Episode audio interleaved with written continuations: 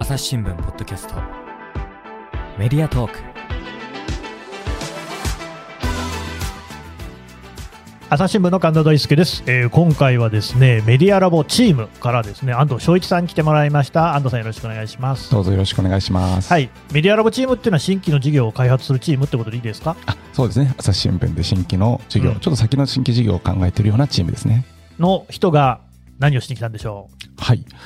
今日は、うん。と地域メディアについてちょっとお話ししたいなと思って。う地域メディア。アっていうとお地方紙とかですかね、そうですね。うん。まあ、地方紙ですとか、地方のテレビ局、はいはい。まあ、地方局。ローカルの、なんでしょうね、えー雑誌みたいなのはあるとは思うんですけども。コ、ミュニティ FM とかね。そうですね。うん、あの私、別にその専門家ではないんですけども、まあね、はい、ちょっと最近、えーえーそういうところでお話しする機会があったので、いろいろちょっと調べたので、うんあのその時の話させてもらいたいなと思って今日やってきました。はいお願いしますはい。うんあの米子、鳥取県米子市にですね、中海テレビさんというのがございますと。中海テレビっていうのは漢字はどうやって書くんですか？えっ、と、真ん中の中に、うんえっ、と、海 C ですね。へえ、えー中海という、あの、大きい湖があるんですけども、うん、えーそこが米子のほとりにありまして、えーそこの地元のケーブルテレビ局さんですね。うんうんで、ここの事業企画部長に森さんという方がいるんですが、この方私、友人でして。あの、経済産業省が指導プロジェクトってやってるんですよ。今日はあんまそんな話はしないんですけども、の指導プロジェクトの同期だったんですね。ふーん。うんで何言ってんのか今のところちょっとピンときてないんですけど。はい。はい。いや、で、実はその、菅さんも私も新聞の人間じゃないですか。そうですよ。だからあんまりケーブルテレビとか地方テレビ局の話で聞かないですよね。うん、そこまでつながりが強いってことでもなさそうですよね。そうですよね。で、うん私も全然知らなかったんですけど、あの、下山進さんがですね、講演会で、あの、中海テレビすごいぞって話をして下まして、山進さんっていうのは2050年のメディアとかね、著書がある人ですよねおっ。しゃる通りですね。うんはい。はいすごい褒めていへて、あ、これって森さんの会社じゃないかと思って、うん。えちょっと今どういうことやってるのかって教えてください。うんで、ちょっと連絡をさせてもらったんですね。はい。ただちょうど向こう側も、なんかこう、未来戦略みたいなのを考えていて、うん。えっと、中期経営計画の元になるものを若手で作ろうと。うん。で、なんか勉強会してるので、講演に来てくれないかみたいな話を言われまして。で、ちょっとこの間、米子まで飛行機乗って行ってまいりました。いいですね。はい。うん。で、私でも専門家でも何でもないので、あ、地域メディアって、どういうのがいいんだろうか、どういう会社があって、どういう形がいいんだろうかということで、いくつか事例を調べて、えーこの後、そういうお話をさせてもらいたいなと。まあ今、ち地域っていうと、やっぱりどうしてもですね人口の減少、高齢化、過疎化とか、さまざまな問題があって、そういう中でね、メディアを成立させていくっていうのも、さまざまな課題はありそうですけれどもね。おっしゃる通りですね。まさにこう、これはもう構造的な問題じゃないですか、今、神田さんおっしゃった。日本中で人口が減っていく中でうどうしていくんだ、みたいなのは、皆さん多分悩んでらっしゃるでしょうしう、んうんえーまあいい考えるいい機会だったかなというふうに思っております。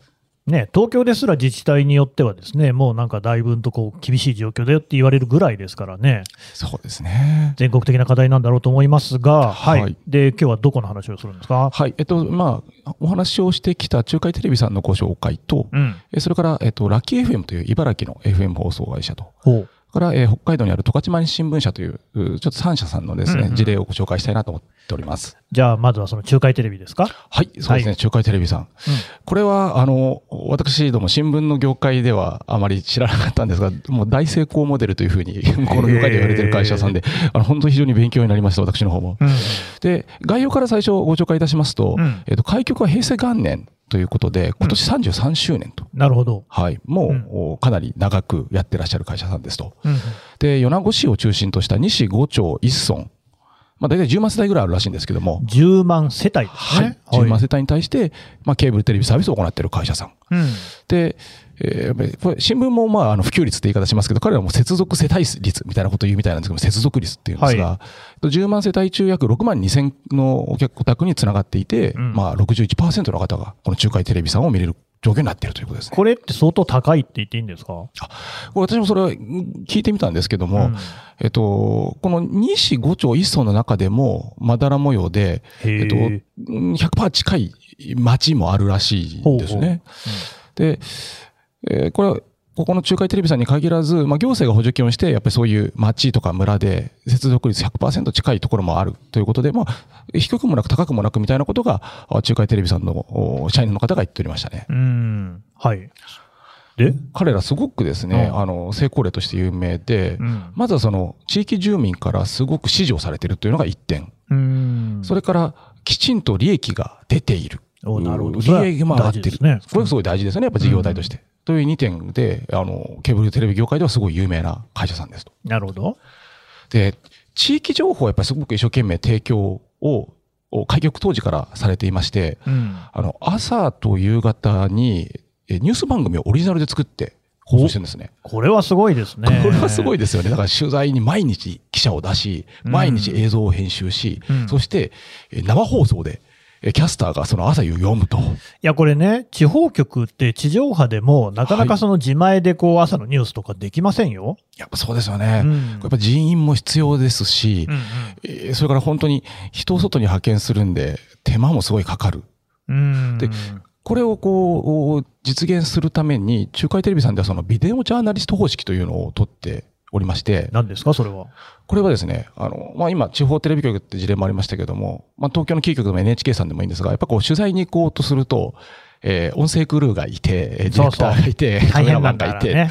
みたいなイメージじゃないですか。そうですね。ただ、こう、中海さんは、それをすべて一人でやるとうん。一人でカメラを持って現地に出かけていき、うんえーインタビューをし、素材を取り、うん。で、持って帰ってきてですね、あの、私も見させてもらったんですけど、自前のパソコンで一人でそのコンテンツをこう、ナレーションつけたり、編集したり、まだテロップとか字幕とかつけてるんですよ。なるほど。でも完全な商品として、例えば朝のニュースで流す、えー3分のお地方ニュースみたいなのを担当して、う出すというようなことをしております。なるほど。はい。うん。で、そういったことをやるニュース記者さんは12名。えー12で人。はい。えっ、おと、ー朝夕のストレートニュースや、それ以外にも特集とかを作ってらっしゃるそうですねで。もこれ毎日やるのは結構大変でしょうね。これは大変でしょうね。うんあの、ちょうど私、お昼時に行かせてもらったんですけど、ゆ夕方に向けてのお編集作業の目下、あ作業中で、皆さん本当に忙しそうに作業されてましたね。なんか例えばどんなニュースをやるんですか？ただこれはですね、私がちょうど見たのは、えーっと、小学校に取材に行って、その小学校の給食なんかをうん特集していて、ちょっとうろ覚えなんですが、その給食は多分地元の食材を使ったああ、地産地消ですね。えー、何ね々小学校で、こういう地元のものを作って、作りました。つって子供たちの食べてる様子を撮り入って、うんえーそれ編集して出したりされてましたね。ローカルニュースなんかではね、よく見るやつですけれども、そうですね。うんそういうローカルニュースをしっかりと出しながら、えっ、と、特集なんかもしっかりやられておりまして、うん、この中海物語というのはですね、何ですか、えーこれとてもおすごくてですね、2001年から続いているということなんで、もう21年ですか。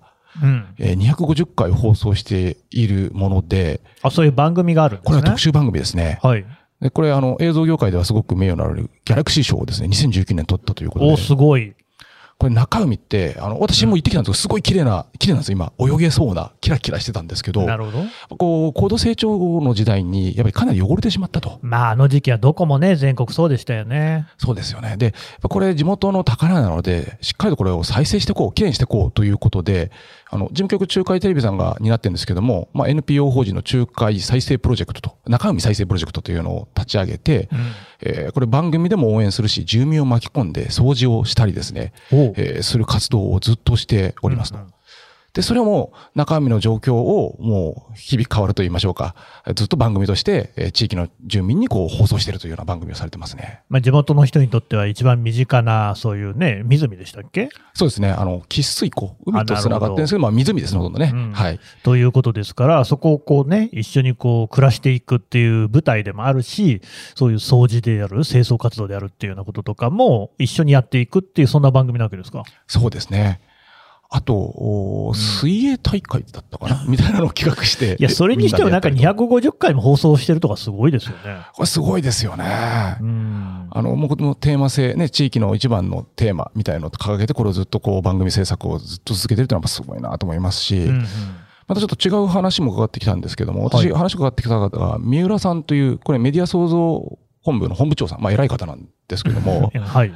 あの、新入社員の時にですね、うん。えっと、出会い、触れ合い、そぞろ歩きっていう企画をやりたいと。何ですか、それは？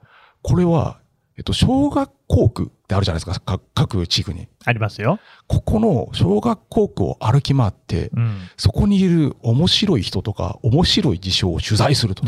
そんななんか、行き当たりばったりに大丈夫なんですか？あ、これも聞いたんですよ。はい行き当たりばったりなんですかと聞いたら、当然、あの、ネットで調べたり、あの、仕込んでるのもあると。なるほど。ただそれだけじゃなくて、本当に行ったら、え、あそこの誰々さんがこけし作ってるよとか言われて、うんそのまま歩いてってこけし作ってる人の話を聞いてくるとか、なるほどね。もう、ブラタモリみたいなやつですよね。これもでも、そうなんです。まあ、ブラタモリはまた、ちょっと歴史のね、はい趣もありますけれども、各局でタレントさんを使って街を歩くっていう番組、はいどこもやってますよね。やってますね。ねえ、有吉さんの番組があったりとか、い高田純次さんの番組があったりとかね、国分太一さんがあったり、いろいろですよね。うん。これ、すごいのはですね、うんえっと、新入社員の時からだからもう21年か22年って言ってたんですけど、やってるんですって。ずっとやってる？ずっとやってるんですって。ずっ、二十何年もやったら、さすがに、あの地域全部もう歩き尽くすでしょう歩き尽くして、うんえっと3週終わってもう4週目回ってると言っていて、ああ、まあでも時間が経つとまた新しいことがね。おっしゃる通りですね。2つあって、時間経つと新しいことと、10年前に取材した人がまだこれやってんのみたいな話が。それもさすがに視聴者の方もあんまり覚えてなかったりするんじゃないですかね。そうでしょうね、視聴者の方もでもいいんだ、別に。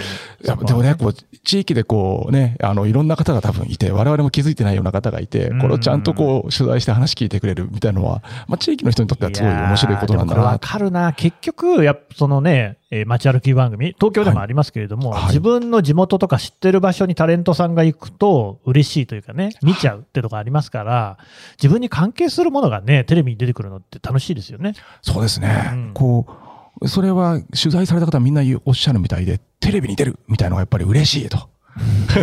単純に嬉しいと。いや、これ結構素朴にそういうとこありますよね。ありますよね。うんこれもだから、今とても偉くなった大ベテランの本部長なんですが、あの、先ほどのビデオジャーナリスト方式で自分でカメラを1台持って、いいですね、それ、ね、歩いていくと言ってました偉くなっても選ばない。いいじゃないですか。うん。聞いたんですよ。え、結局何人ぐらいにお会いしたんですか？おお。だまあ、何わかんないって言うんですけど、まあ、うん5000とか1万とかはあっているでしょうね。その1回の取材で一人じゃないんで、な何人もの方にもちろん地域で会うので。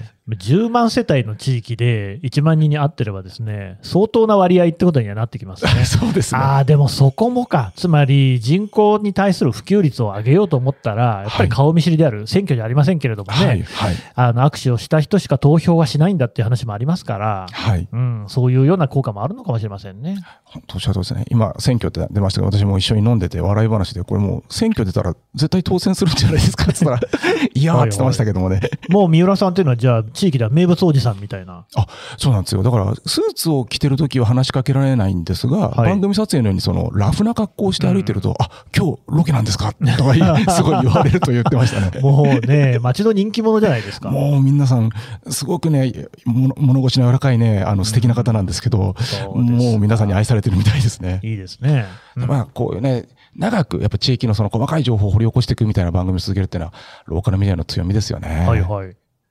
な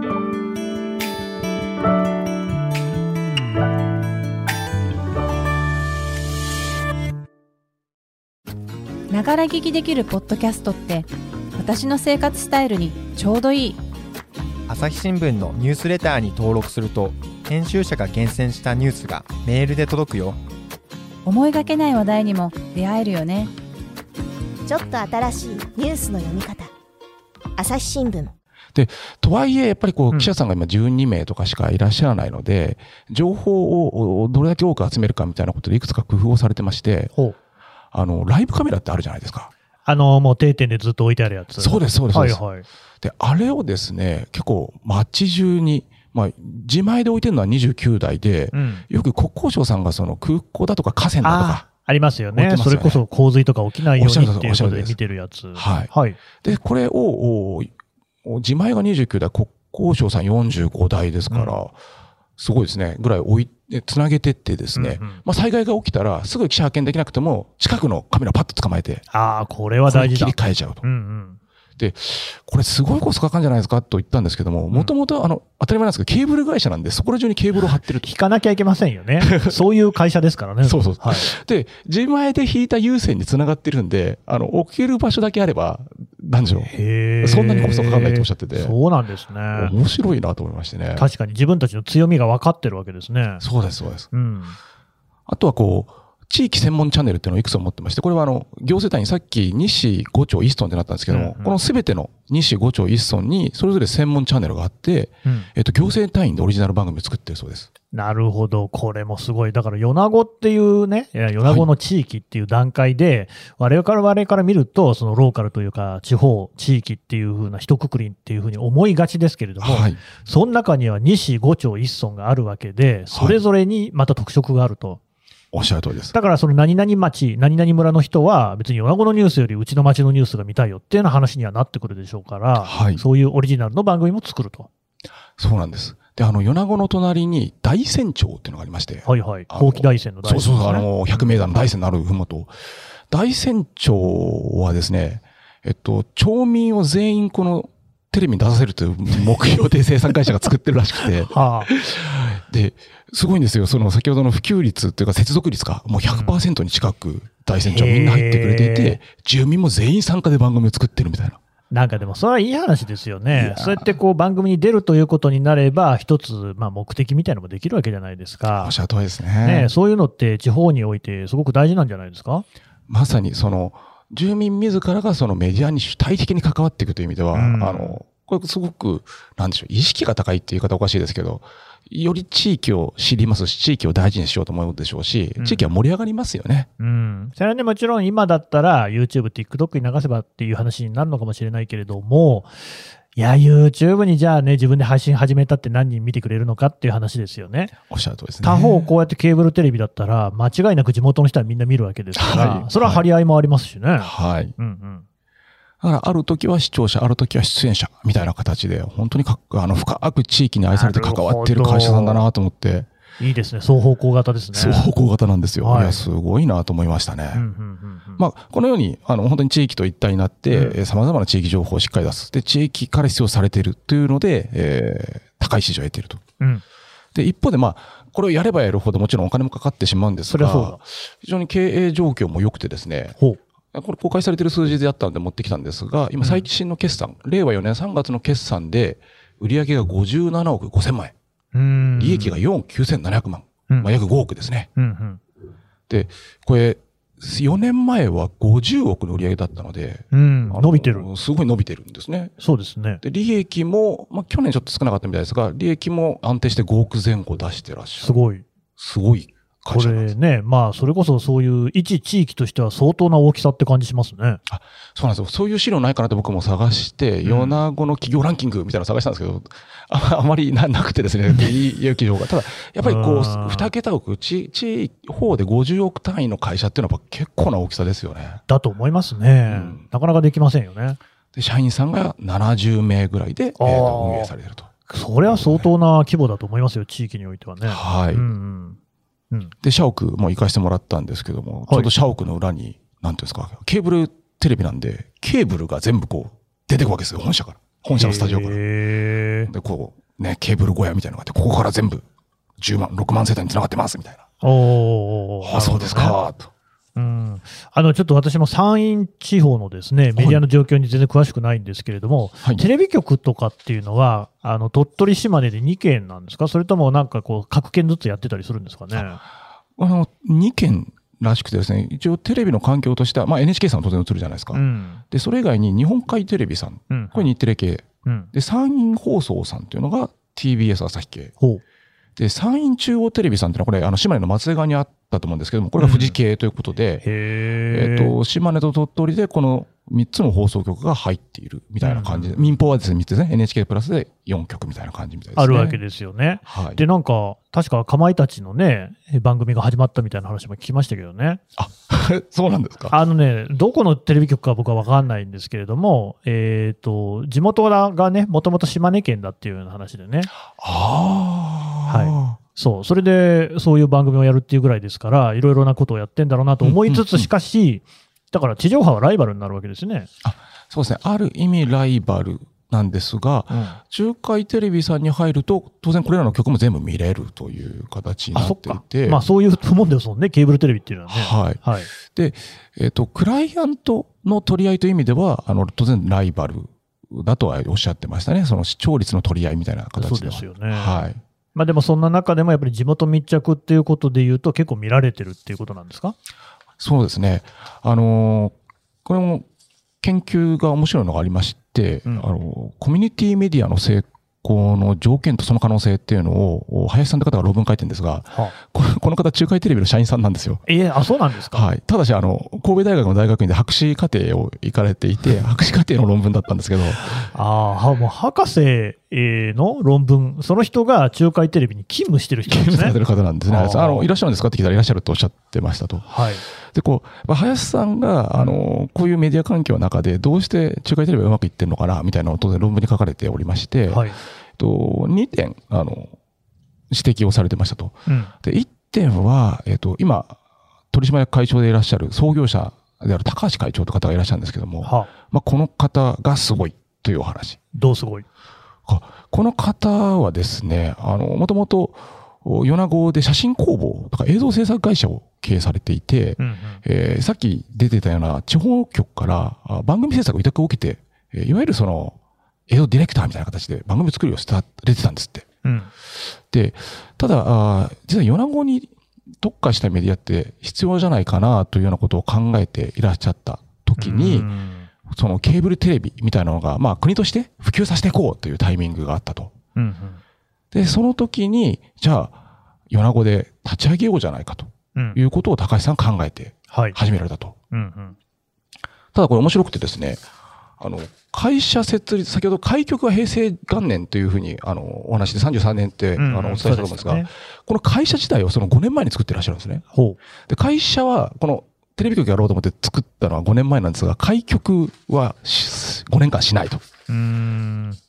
で、その間に、なんかこう、どういうメディアが必要かとか、うん。あこのメディアは本当に、この会社は儲かるんだっけみたいなことをかなり研究されたらしくてですね。地域のお本当に多くの方、あの一社だけじゃなくて、地域のいろんな方に少額でたくさん出資をしてもらったり、うんうんえー一体全体この米子で何世帯入ってくれたらちゃんと成り立つんだっけ？みたいなマーケティングを一生懸命されたということなんですね。これ、単なる情熱だけじゃないよってことですね。おっしゃる通りですね。もともと映像出身なので、うんえっと、映像は大好きですし、ジャーナリスティックなあの感覚、本当はテレビ局入りたかったんだって思いがあったらしいんですけども、ええこういったそのジャーナリスティックな感覚、映像のおアーティスト的な感覚と、うんそのすごく経営者としてのリアリティ、うん。あの、やっぱりこう何世帯は入れなきゃダメだよねとか、こういう人からお金を出資してもらわなきゃダメだよねみたいなのはある方ということで、これ三浦さん面白いこと言ってですね、今でもまあ会長さんとしていらっしゃるんですけども、いや、会長が映像を褒めてくれるんですよ、と。うーん。三浦君これどう撮ったのみたいな。いいね、と下からのアングルで、みたいな。なるほどね。うんうん。で、こう皆さんやっぱり、あ、会長ってめちゃくちゃこう、まあ経営者なんですけど、うんもう映像好きなんだな、みたいな。はいはいはいはい。そういうのはね、言われると嬉しいですよね。いや、やっぱ現場でね、ずっと映像やっている方は本当に、うんあ、分かってくれてると思いますし、でもそういうだけじゃなくて、先ほどちょっとご紹介した通り、売り上げはしっかり上げて、利益もしっかり出す経営をされるというのは、やっぱり、なかなかね、言うは安し、行うは形ですよね。いや、これ結局そうやってね、あの、足腰がしっかりしてないと継続ができないので、はい一過性のものになっちゃいけませんからね。おっしゃるとりですうね。ん。はい。あと、エピソードとして、その、この間聞いてきたのが面白くて、えっと、50時間生放送を、えっと、周年事業でやられたんですって。あの、24時間テレビとかね、27時間みたいなのもありますけれども、はい50時間ですか？50時間やったんですって。はあこれも高橋会長が、やろうと。50やっぱ時間やろう。り情熱もありますね。すごいですよね。はい。で、まあ、50時間で当然こうタイムスケジュールを組んで、こう、こと細かにこう、段取り組んでやってたんですけど、はい。最後、お市長さんとか、あの、大学の先生とか呼んで、うん。いわゆるその、米子の未来を語ろうみたいなのいいじゃないですかで、議論がすごい盛り上がっちゃってですね、うん。あの、時間が押してきたと。うん。で、三浦さんとしてはもう、どっかで打ち切って、うん。次のプログラムに行きたかったんですけど、うん。もう会長がこれはもうこのまま行くでと。これが、これだと。うん。はあ、もうかなりですね、あの、段取りとか、まあ、こう情熱があって、いいものどうしても提供したいって思いが強い人なんですよ、ということはおっしゃってましたね。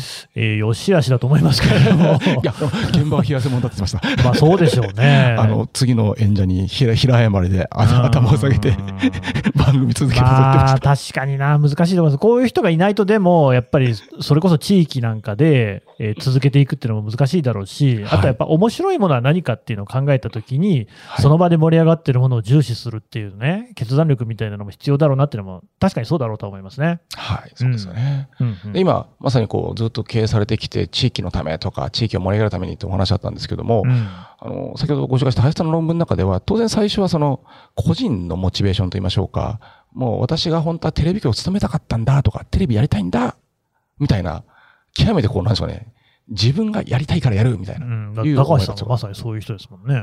うんはい。で、それがこうやっていくうちに非常に地域がどうなればいいんだっけみたいなことになっていったっていうのが、すごい高橋さんがユニークとか、まあ素敵だなっていう感じですね。でもその50時間テレビがまさにそうですね。だからとりあえずいろいろこうね、仕掛けでやってみて、はいでもその米子の話が実は一番盛り上がったってことなわけでしょ、はい、はい。それでそのこうね、枠を外して続けたっていうことですから、まさにその地域の貢献をね、考えたらそこが一番面白いっていうところになったんでしょうからね。そうですね。あともう一つ思ったのが、はい鳥取と島根っていうところの地域の特性、はいつま、り、鳥取市と、まあ、島根は島根市、あ、違う違う、松江市があって、で、米子って真ん中ですよね。そうですね。だから、その、どっち、まあ、鳥取県なんだろうけれども、どっちの方向からも遠距離で空港なんかはあって、はい結構ね、あの産業なんかも栄えていってっていうところがありながら、はい。じゃあどのように、こう、米子地域が生きていくのかっていうところは、おそらく地元の方ってなんかこうあると思うんですよね。はい。はい。そういうところが、あでも、県とか、あそれからまあ、その山陰2県のテレビ局とかだと、もう一つカバーできない部分は、ひょっとしたらあるかもしれないですよね。そうですね。うんあの、今まさにおっしゃっていた通り、鳥取までどれくらいですかって聞いたら、まあ、約100キロ ?90 キロぐらい結構離れてる。遠いですよね。そうなんですよ。で、お城があって、米子城って、これ、どなたのお殿様ですか？って言ったら、いや、一応鳥取のお殿様、池田公なんですけど、池田さんのところの、う人家老様のお城でございますと。うん。だからもう、藩としては同じなんですけど、やっぱり、いかんせん離れてるんで、こう、ね。オリジナリティが全然違うところが多分あるんだろうなと思いましたね。うん。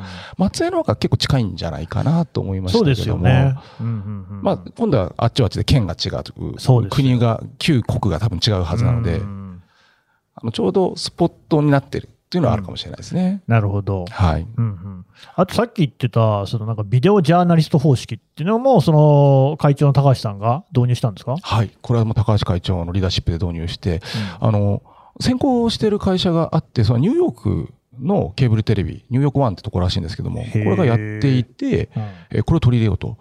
で、地域で新しくメディアを作るんだったら、さっきの地域のニュースとか地域の問題に向かい合わなきゃダメでしょと。うんつまりケーブルテレビって、あの、場所によってはその中央から買ってきた番組をそのまま流すというか、そうですね。オリジナル番組作んないみたいなところもあるでしょうね。あるんですけども、うんいや違うんだと。うんうんやっぱこう、地域にしっかり、えっと、情報を出していくと。で、掘り起こさないと、住民も必要性が認識してもらえないと。うん我々の存在意を出すためには、しっかりと問題提供していこうと。うんで、これやっぱ、記者をじゃあ、しっかりとって、えーただ記者たくさん雇えないから、うんあの、自前で、さっき一気通貫出すような形で、コンテンツをどんどん作っていこうと。うんで、これでもすごくいいことがあって、一つはやっぱこう、記者がすごいモチベーション高くなるっていうのはおっしゃってましたね。ほまあ、自分の責任で自分で問題を見つけてきて、まさにジャーナリストですね。そうですねあの、世の中に発信すると。う。うんで、これやっぱりケーブルテレビです。中央のなんか番組流しますとは全然やっぱ意味が違うと。うんうんあと、自ら、あの、現場に立ちまくるので、あの、非常に住民からフィードバックを直に受けてくると。よかったよ、悪かっそたよ。そうですよね。はいはい。で、これがこう、またじゃあ次もっと良くしていこうとか、いうモチベーションにつながってるみたいですね。これはでもね、本当にこう、全国紙の記者としては身につまされるところがあると言いますか、はいはいはい。本当具体的な読者のと会う機会ってなかなかないんですよ。そうですよね。で今、ポッドキャストやってそういう機会がまだ増えた方なんですけれども、ええええそうじゃない、その私、例えば国際報道部にいたわけですね。はいはい。で、イランとかの記事を書いてるわけですよ。はい。いやー、だこの記事を誰が読んでる、どんな顔して読んでるのかなって、いまいち想像ができないところがあって、なるほど。で実際にその朝日新聞はですね、紙面、えーモニターという制度があって、あいますねはいで紙面をね、読んでくださっている方に、どんな記事を読みましたかと、どれが面白かったですかみたいなことも聞いてるわけですよ。はい、はい。で、そんな中で私の書いたそのイランの核協議の記事も2015年とか昔の話ですけれども、えが期間ね、半年とかなんか3ヶ月とか一定の期間取ってえ、はい。一面トップの記事のえー通読率、つまり見出しを読んだだけじゃなくて中身もちゃんと見ましたっていう人の割合、最も低いっていうですね、大変不名誉な。だから結局そういうのって、やっぱり読者に対してね、はいやっぱりこうな、何が読者を求めているのかっていうのをちゃんと見てなかった気がするんです。なるほど。だけど、ここのね、そのフィードバックはもうもちろんね、さっきの三浦さんですから、あ、ピューさんもそうですよね。歩いていれば、まあ、ああ、三浦さんってなもんでしょ？そうですね。こういうダイレクトなものっていうのがやっぱりジャーナリズム大事だと思いますね。なんかこう、うんね、地に足のついたジャーナリズムって本感じしますよね。当にそう思いますよ。フィードバックがあるからこそできるんじゃないかなと。はいはい。勉強になりますいや、本当すごいなと思いますよね。で、もう一つはその、やっぱ地域活性化しようっていう中で、うんあの、パブリックアクセス、えっと電波っていうのは、まあ、公共のものだと。はい。だから、住民ももっと、ね、あの、今の地上波って簡単には使えないですけど、うんみんな参加した方がいいんじゃないかみたいなやっぱ考え方があるらしく、おで、これをもう体現してるのが先ほど、お大大山山チャンネルとか、はいはいはい。いいですはねい。どんどん地域に落としていって、みんう、なん住民が自ら情報発していくお。ばあちゃんから子供までと。はいいいじゃないですかね。はい。結構あの、住民の皆さんが撮った、えっと、いわゆる、何でもいいんですけど、うん歌の発表会の動画とかを投稿してもらって、それをケーブルに乗せて6万世帯に届けちゃうとかもやってるみたいですね。うんうんうんすごいですね。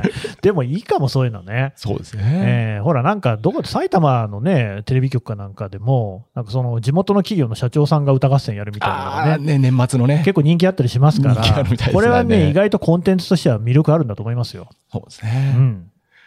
これがこう、まあ一つ、高橋さんがいろいろすごいやってきたことですね。うんうんで、もう一つ、その先ほど、お売上が上がっているというようなご紹介をしたんですけども売、上57億円でしょ？はいはい。じゃあ、その米子の人口がバンバン増えて、えっと、ケーブルテレビの加入者がバンバン増えてるかつやっぱりそういうわけではない。まあ、そりゃそうでしょうね。今どこでもね。うんもう、あの、ちょっと私も人口調べたんですが、減ってはな、あそんなには減ってなかったですね。米子市だけで言うと。まあまあ、うんただあ、東京みたいにバンバン増えるような地域ではない中いやで、東京でもそうもう増えないって話ですもんね。あ、そうですよね。あ、ちょっと話が横見それますけど、つい2、3日前の報道で、あの、80億人になったってあったじゃないですか。ああ、世界の人口世界の。ねはい。で、あの記事の中で2050年の人口が出てたんですよ。へえ。で、今、日本って1億2000万ですよね。そうですね。で、2050年、日本は1億300万人みたいな。ああ、もうギリギリ1億そうです2000保てるかな、みたいな。減っちゃうと。まあでもそうでしょうね。ねえはい。まあ、で、おそらく世の中もまあ、そんなに増えていない中で、はい。えっ、と、彼はやっぱこう、すごく地域に根ざして、地域に信頼されてると。うん。なので、この地域の信頼を使って、地域の外に出てっちゃうようなお金、これをやっぱ減らせないかというのを考えてみたいです。ほうほで、具体的には、これ他のケーブルテレビさんもよくやってるんですけども、まあ、一つはインターネット。う。うん。もう一はね、ケーブルテレビよくありますね。はい。うん。で、まあでも発想としては、あーまあ NTT さんみたいなところがサービスをしたりしまうと、ああ、そうか。ね、あの、江ノ賀の市民のお金が外に出てしまう。地域外に出てき地域ですてると。じゃなくてやっぱ地元でやりましょうと。なるほど。で、やっぱ次考えるのは同じような話で固定電話。うんうん。あとスマートフォンもやった方がいいですねって僕言ったら、あ、もうそれもやってますって言われまして。え、スマートフォンやるということですか？えっと、あの、格安スマホみたいなオリジナルブランド作れるじゃないですか。はあ。あれやってらっしゃるんですよ。え、あれですか ?MVNO みたいなこそうです、とですかそうです。そうなんです。すごいですね。まだなかなかそんな加盟してくれないですけど、とかおっしゃってましたようん。で、あと、すごいなと思ったらやっぱ電力、小売り。電力もやってる。まあ自由化されましたからね。電力自由化されたので、うんこれ、地域のお太陽光発電などから電気も買ってあげますと。はいはい。で、それをお地域で使いましょう。なるほどね。これも、あの、ほっとくとという言い方おかしいですが、まあ、ライバルは、広島の中国電力さんなんて、広島に持ってかれてしまうと。もそっか、あの地域はガリバーはね、中国電力ですよね、そうそう当然。そうではなくて、あの、地域で電気を作って、地域でみんなで使おうと。うん。で、非常にこう、サービスをですね、あの、重層化していく。ケーブルテレビを取ってくれてれば、インターネットも当然、仲介さんから頼んでくれるかもしれないし、電気も買ってくれるかもしれないみたいな。ふんふん。でこう彼らももう地域というコミュニティに貢献する生活応援企業だっていうのを、ね、目指してらっしゃって、あの本当に、えー、様々なサービスをしながら売り上げを上げて上げていく。だから実はその売り上げがガンと上がったのは正直コロナの影響ですとはおっしゃってましたね。あのネットうがんいろんなところにもっと引いてくれとか、ね情報が増やしたいと。ええこれでもね、今の話聞いて思い出したのが、はい。えー地方に行くと、駅前なんかにね、看板が出ていて、はい。タバコは地元で買いましょうっていうね、看板出てる。だからあれ、タバコをその子で買うと、税金がその自治体に落ちるわけですよね。おっしゃる通りですね。そうすると、それが税収になるから、そのはい町の人たちのその生活のためとかに使えますので、ぜひね、東京とかで買わず、こっちでどうぞっていうのと、なんか発想としては似てるというか。まさに、あのこれはもうはっきりおっしゃってましたね。あの、うん地域外にどうやったらお金が出ていかないだろうかということはおっしゃってました。で、もう一つ言ってたのが、結局さっきインターネットとかスマホとか電気にしても、えっと、どこから買ってもテレビは動くじゃないですか。な なんですか電気は使うじゃないですか。まあ、それはそうだ。はい。で、本質的な差別化ってやっぱ難しい。そうですね。うんじゃあ、どうやって選んでもらうかっていうと、まあ、物語と信頼。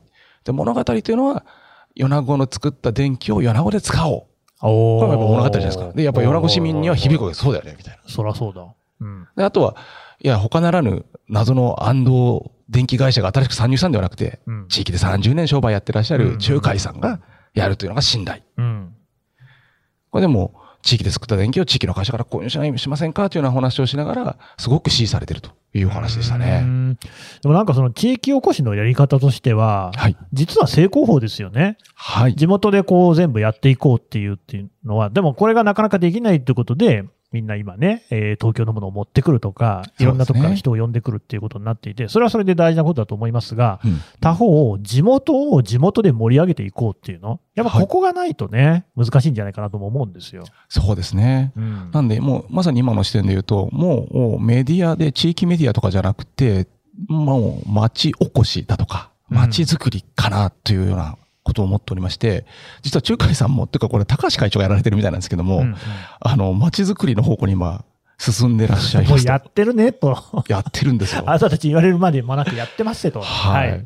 あの、米子港開発プロジェクトというのがありまして、ね。はい。これも当然行政さんが中心にやるんですが、米子港っていう、私も見に行ったんですけど、な、な、なんでしょうね、今は本当に何もない。って言っちゃおかしいですけど、まあはまあまあまあ。あるんですが、うんまあそこも再開発しましょうと。で、その旗を振ってらっしゃるのが高橋会長が、あの、うんこの仲介さんと別会社を作って、うん、えーえー始めてらっしゃって、まあ、その仲介さんも当然それを協力するというような形になってるんですけども、こう、町と一緒になって、どうしたら外から人が来るかなとか、あの、まあ、港って多分そういう話だと思うんですけども、いうことを今チャレンジされてるということですね。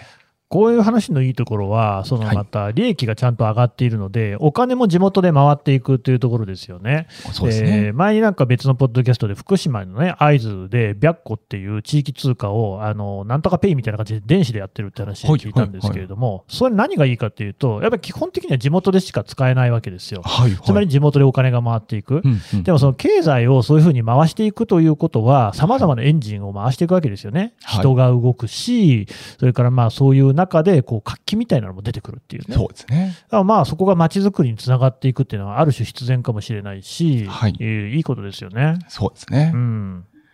ですので、まあ、今回その未来に向かってどうすればいいでしょうかみたいなところでお話してきた中では、本当にこう概念をちょっと広げて、うんメディアとして、ね、まあ、どうしてもこういうコンテンツ作ろうとか、まあ、地域を盛り上げるコンテンツ作ろうっていうのはすぐ分かりやすいんですけども、もっとこう、視座を高めたことを、ね、やってってもいいんじゃないでしょうかみたいなことでちょっと、社員さんと議論させてもらってきましたうね。んこういうケーブルテレビっていうのは、はい今、いろいろな地域で増えてるんですか？増えてないみたいですね。どちらかというと、おーと、MO、だから、えっと、大規模化をしてきてるっていうのは聞いてますね、グループで。ああ、そうか。規模の経済でとなるほど。はいこれは難しいところですね。そうですね。うん今回こので、私もちょっと調べたんですけど、もともと、郵政テレトピア構想っていうのがあったらしいんですよ。何ですか 私も知らなかったんですけもうど、本当に知らない。はい。あの、郵政省が、えっと、地方のその情報環境を整えるべきだと。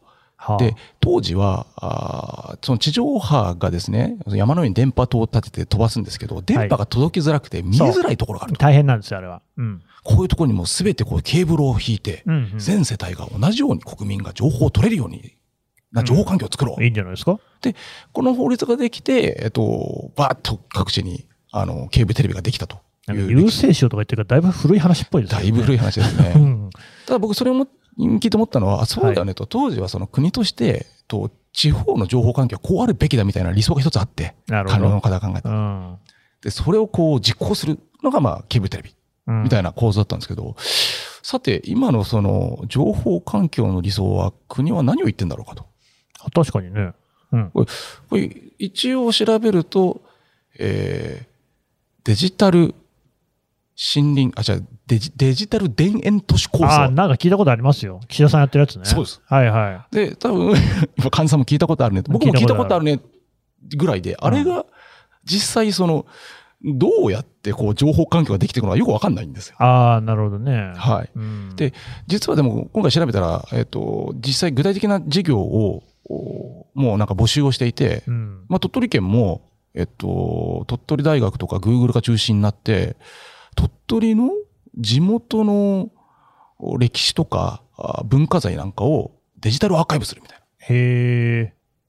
で、でも、まあ、それは一つ大事なことだと思ったんですが、これがデジタル田園都市構想かと。うん。これがあるべき地域のメディアとか情報環境なのかちょっとちょっとよくわかんないなと思いながら。いや、全然この今の話の方が、中海テレビさんの方がね、具体的でよかったですね。そうですね。うんなので、えーこれまあ、実はまあ我々も含めて、えー地方だけじゃなくて我々も含めて、こう、どういう情報環境がいいんだっけみたいのはちょうど考えなきゃいけない時期なのかなと。まあそのデジタル都市構想って概念の中でもいいですし、もしかしたら違うんだったら違うなりを構築していかなきゃいけないんじゃないかなっていうのはちょっと今回、いろいろ論文読んだり勉強して思ったことですね。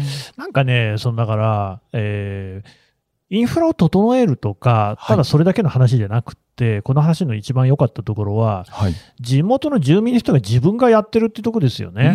で、まあ、その、僕は別にその対してね、地方在住の経験があるわけじゃないし、はいあの、地元は愛知県なんで、まあ、愛知が地方なのか、都会なのか って、微妙な感じもしますけど、え えまあ、大いなる田舎っていうふうにね、我々言う時もありますけれども、はい、はい。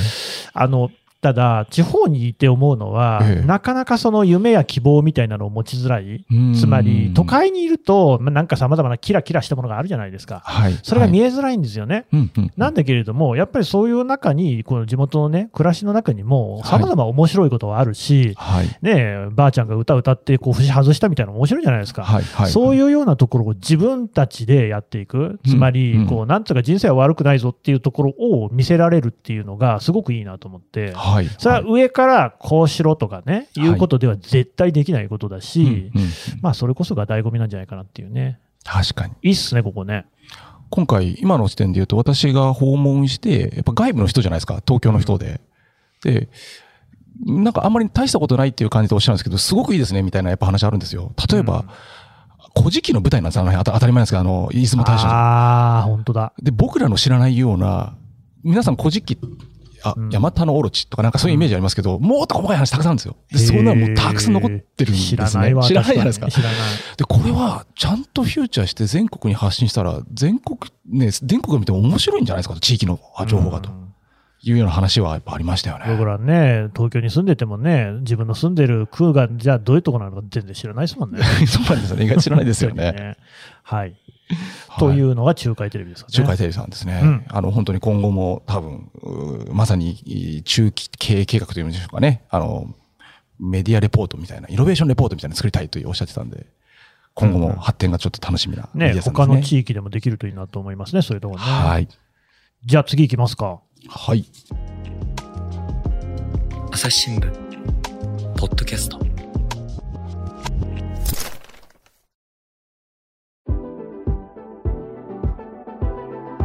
朝日新聞ポッドキャストメディアトークお話はつきませんが続きは次回お送りしますはい、えーメディアラボチームから安藤翔一さんお話を伺ってきました。さてね、安藤さん、あなた、告知を何かしてくださいと言ったら、朝日新聞デジタルだって言ったんでね、してもらおうじゃないですか。はい。皆さんご存知、朝日新聞デジタル。はい。